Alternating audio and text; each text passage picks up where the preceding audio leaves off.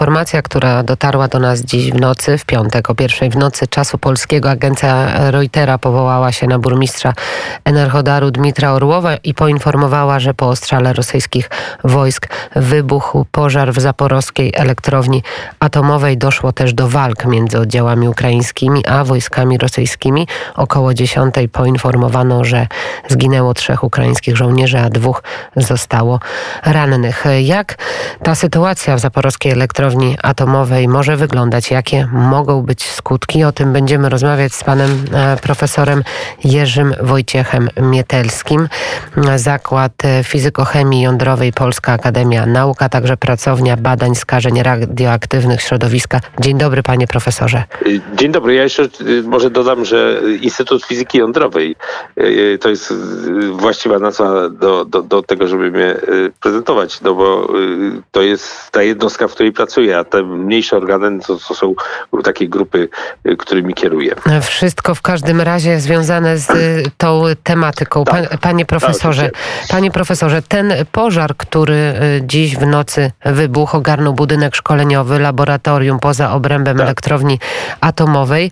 Co jest dzisiaj największym zagrożeniem, jeżeli chodzi właśnie o tą zaporowską elektrownię atomową? No, generalnie utrata, y, znaczy zagrożeniem, oprócz zagrożenia czysto militarnego, czyli, czyli na przykład jeżeli y, doszłoby do jakiegoś ciężkiego oszczału y, czy, czy ataku rakietowego w, bezpośrednio w budynki reaktora, no to byłoby bardzo groźne, ale, ale też pewne niebezpieczeństwo jest, jest po prostu mm, utrata jakby bieżącego obsługiwania elektrowni. To znaczy, jeżeli by doszło do jakiejś sytuacji, na przykład, że Y, y, załoga byłaby wyprowadzona z terenu elektrowni i nie byłoby nikogo, kto by jakby czuwał nad poprawną pracą y, układów chłodzenia, tego typu rzeczy, bo no, na przykład scenariusz katastrofy w Fukushimie polegał na tym, że, że ludzie byli, ale nie było możliwości technicznych podtrzymania procesu chłodzenia, pomimo tego, że reaktor był wyłączony, prawda? I po prostu mm, do, do, doszło w związku z tym do, do uwolnień. Więc tutaj pewnym ryzykiem też jest to, że, żeby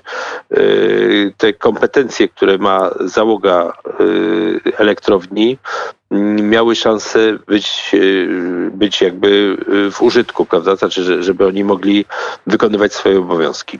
Rzecznik elektrowni Andrzej Tus powiedział, że pociski spadły bezpośrednio na elektrownię, spowodowały właśnie ten pożar jednego z sześciu reaktorów.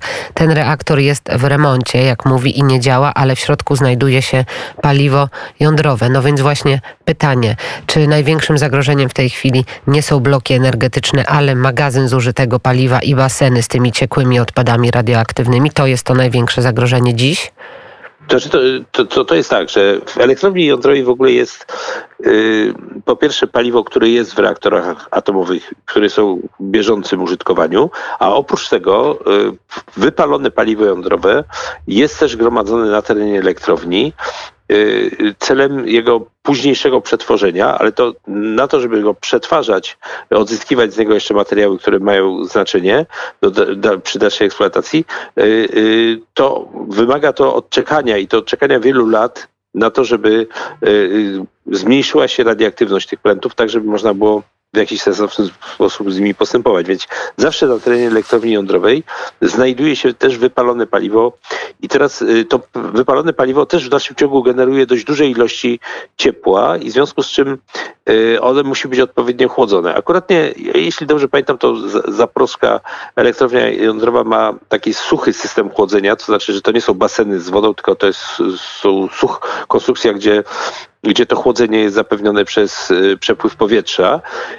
Więc no generalnie rzecz biorąc, Y, jest to, jest, jest dużym problemem jest to, żeby utrzymać y, możliwości chłodzenia elektrowni. Największym problemem właśnie przy okazji elektrowni jest, jest utrata i to zarówno dla wypalonego paliwa to jest duży problem, jeżeli y, po prostu się utrudni czy uniemożliwi jego chłodzenie, jak i, i reaktora to są sytuacje, które prowadzą do, do właśnie, no właśnie rozszczelnienia do czego, substancji. Do czego to znaczy do, mogłoby do, doprowadzić, jeżeli by tego systemu chłodzenia nie było? No to może doprowadzić do rozszczelnienia y, prętów paliwowych i do wydostania się substancji radioaktywnych do środowiska. I co wtedy, jak takie substancje się wydostaną, no to, co grozi? no to mamy taki scenariusz typu Fukushima wtedy, prawda? To znaczy, że, że nas jest chmura radioaktywna. Dlatego mówię, że Fukushima nie, nie, nie Czarnobyl, bo tutaj w przypadku Czarnobyla mieliśmy jeszcze moderator grafitowy, który się palił, a natomiast i trwało to 10 dni, natomiast w przypadku Fukushimy y, to jest niedokładnie taka konstrukcja reaktora, bo w Fukushimie były, ale też reaktor wodny, więc to jest zbliżona konstrukcja reaktora i, no i kwestia jest tego ewentualnego wydostania się po pierwsze gazów szlachetnych, po drugie lotnych substancji radioaktywnych, które są w paliwie. A czy jeżeli wojska rosyjskie zdecydowałyby się na wymierzenie pocisków właśnie w taką elektrownię atomową, to też może dojść do takiej katastrofy, czy jednak ona jest tak odpowiednio zabezpieczona przed różnego rodzaju uszkodzeniami, że e, raczej nie? Nie, no, no, obawiam się, że, że, że uderzenie jakimś bronią dużego kalibru czy, czy pociskiem rakietowym przeciwpancernym na przykład y, w, w, no, mogłoby mieć y, do konsekwencje katastrofalne. Natomiast y, nie sądzę, żeby ktokolwiek świadomie podejmował taką decyzję, dlatego że zwłaszcza strona atakująca nie ma żadnego interesu w tym, żeby, y, no, o ile jeszcze można mówić o tym, że, że jest jakaś logika w czasie działań wojennych, ale, ale, ale y, żadnego interesu nie ma w tym, żeby wytworzyć skażenia radioaktywne na terenie, który właśnie mają do pokonania, prawda, który potem i służby zaopatrzeniowe będą musiały też pokonywać po to, żeby za, zaopatrywać przesuwające się w natarciu wojska.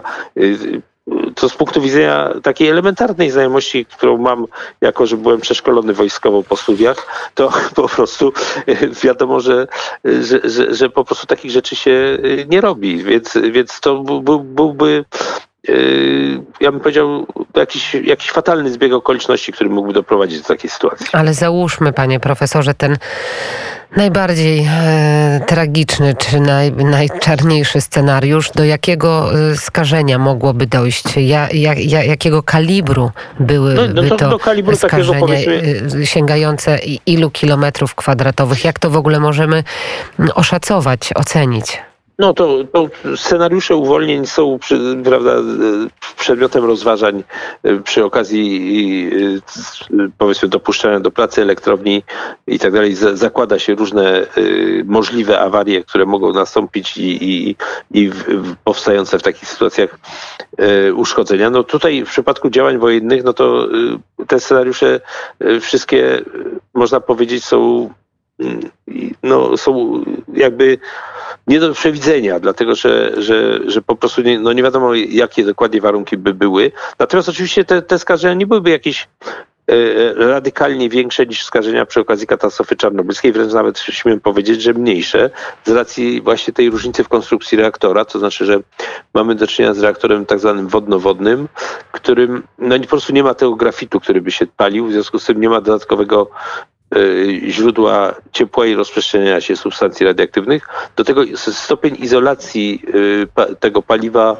y, jest jest większy, dlatego że w reaktorze typu czarnobylskiego są układ chłodzenia jest w rurach, natomiast same pręty paliwowe są jakby łatwo dostępne. Natomiast tutaj całość jest zamknięta w takim pancernym zbiorniku reaktora. Więc ja bym powiedział, że, że, że Y, te skażenia, do których mogłoby dojść w, w takim przypadku, no, będą trochę no, mniejsze niż w przypadku katastrofy czarnobylskiej. Mam e. nadzieję, że nie dojdzie do niczego złego. No, oczywiście, że mamy taką nadzieję. A jakie informacje płyną do nas, panie profesorze, z Ukrainy? Czy są zmiany w promieniowaniu? Mm. Nie, nawet dzi dzisiaj dostałem od kolegi z Kijowa oficjalne stanowisko, które oni przesłali do Międzynarodowej Agencji Energii Atomowej o 8 rano dzisiaj. I, I ten dokument zawiera dokładnie informacje, opis y, taki bardzo lakoniczny, zwięzły opis, do, co się stało i w jakim stanie jest elektrownia, więc tylko jeden z bloków, blok numer czwarty, pracuje, znaczy wtedy o tej ósmej rano pracował na 70% e, mocy. E, bloki piąty i szósty były aktualnie wyłączane. E, blok drugi i trzeci były odłączone od sieci, a blok pierwszy był w ogóle w trakcie remontu. Także e, w takim stanie się, się, według tego komunikatu, który mam przed sobą e, z, dzisiaj z godziny ósmej, Czyli na razie wygląda możemy sytuacja. być e, spokojni, jeżeli chodzi o Ukrainę, No, jeżeli na razie chodzi... obs- obserwujmy rozwój Mhm. sytuacji, natomiast jak na razie się nic złego nie zdarzyło. Rozumiem, że... e, Nic bardzo złego. O, e, tak po, e, rozumiem, że Polska, jeżeli chodzi o to promieniowanie, tak samo jest bezpieczna. No tak, my, my oczywiście w Polsce je- jest sieć wykrywania skażeń radioaktywnych koordynowana przez Państwową Agencję Atomistyki. Państwowa Agencja Atomistyki wydaje te komunikaty. My w tej chwili przeszliśmy w taki tryb częstszych pomiarów, znaczy częstszych zmian y, filtrów, czyli pomiar jest ciągły, tylko że, że, że odczyty są częstsze. O, tak bym powiedział, że przeszliśmy w stan częstszych odczytów. Y, Moje laboratorium też uczestniczy w, tej w tej sieci. Jest też tak zwanym laboratorium specjalistycznym, czyli laboratorium, w którym w razie czego będziemy wykonywać y, pewne pomoc na przykład y, też metodologiczną dla sanepidów, y, uzupełniające pomiary i tym podobne rzeczy. A proszę nam jeszcze powiedzieć, panie profesorze, to już na koniec. e, Mówi się o tym, że Zaporowska Elektrownia Atomowa jest największą elektrownią atomową w Europie. Jakby pan ocenił jej stan właśnie bezpieczeństwa, jej stan związany z wyposażeniem i, i tym, jak ona wygląda na tle innych elektrowni atomowych w Europie? Y, Z tego, co, co wiem na ten temat, no to była y, y, nie tak dawno udoskonalana w sensie do spełnienia międzynarodowych norm bezpieczeństwa. Y, Generalnie rzecz biorąc, z punktu widzenia konstrukcji tych reaktorów, to są bardzo bezpieczne reaktory. To są e, e, reaktory mm, wodno-ciśnieniowe. One oczywiście, y, można powiedzieć, że, że, że tak w pierwszej chwili, jak się słyszy, że to jest na przykład w środku jest ciśnienie 160 atmosfer, no to budzi takie lekkie wystraszenie, e, prawda, że to jest układ tak wysokociśnieniowy, ale, ale wbrew pozorom to, są, to, to, to są na- najbezpieczniejsze konstrukcje reaktorów jądrowych, jakie są. To są reaktory wodno-ciśnieniowe i, i tutaj to, to, tu jest y, y, rosyjski, znaczy taka modyfikacja powiedzmy, ale to jest nieznaczna modyfikacja tej konstrukcji, czy też wariant rosyjski takiej konstrukcji reaktora wodno-ciśnieniowego, czy też właściwie wariant jeszcze z czasów Związku Radzieckiego. I, y, ale, ale generalnie te reaktory uchodzą za, za, za, za y, y, powiedzmy takie sa, same z siebie nie są niebezpieczne, dlatego że mają tak zwaną mm, pętlę sprzężenia zwrotnego, czyli w momencie utraty chłodziwa spada ich moc, czyli dokładnie odwrotnie się zachowają niż reaktor w Czarnobylu. Nasz reaktor w Czarnobylu w momencie utraty chłodziwa wzrastała jego moc co było generalnie bardzo niebezpieczne i, i, i rzeczywiście się skończyło bardzo niedobrze. Natomiast re- reaktory wodnowodne mają tą pozytywną cechę, że, że w momencie, kiedy y, tracą układ chło- chłodzenia, to generalnie ich moc spada. No czy oczywiście ta moc jeszcze ciągle jest, jest jakaś, więc, więc to nie jest takie wszystko y, absolutnie y, pewne i bezpieczne, no ale, ale, ale generalnie biorąc, to, tą jedną cechę ma bardzo pozytywną. No, Powiedział pan profesor, że miał pan przeszkolenie wojskowe i nie wierzy pan w to, żeby doszło do takiej katastrofy e, atomowej. Rozumiem, że jest to e, według pana zagranie propagandowe, e, czysto oparte na e, zastraszaniu trochę, na oparte Znaczy, na nie- nie- nie budzeniu negatywnych e, takich e, emocji i skojarzeń, bo wszystkim nam przecież kojarzy się atom, czy, czy właśnie, mm, czy właśnie y, elektrownie jądrowe z jakąś wielką, wielką tragedią. Tak, znaczy ja bym powiedział, że, że awarie w elektrowni, może same Mhm. elektrownie się nam może tak źle nie kojarzą, ale awarie w elektrowniach się nam na pewno źle kojarzą.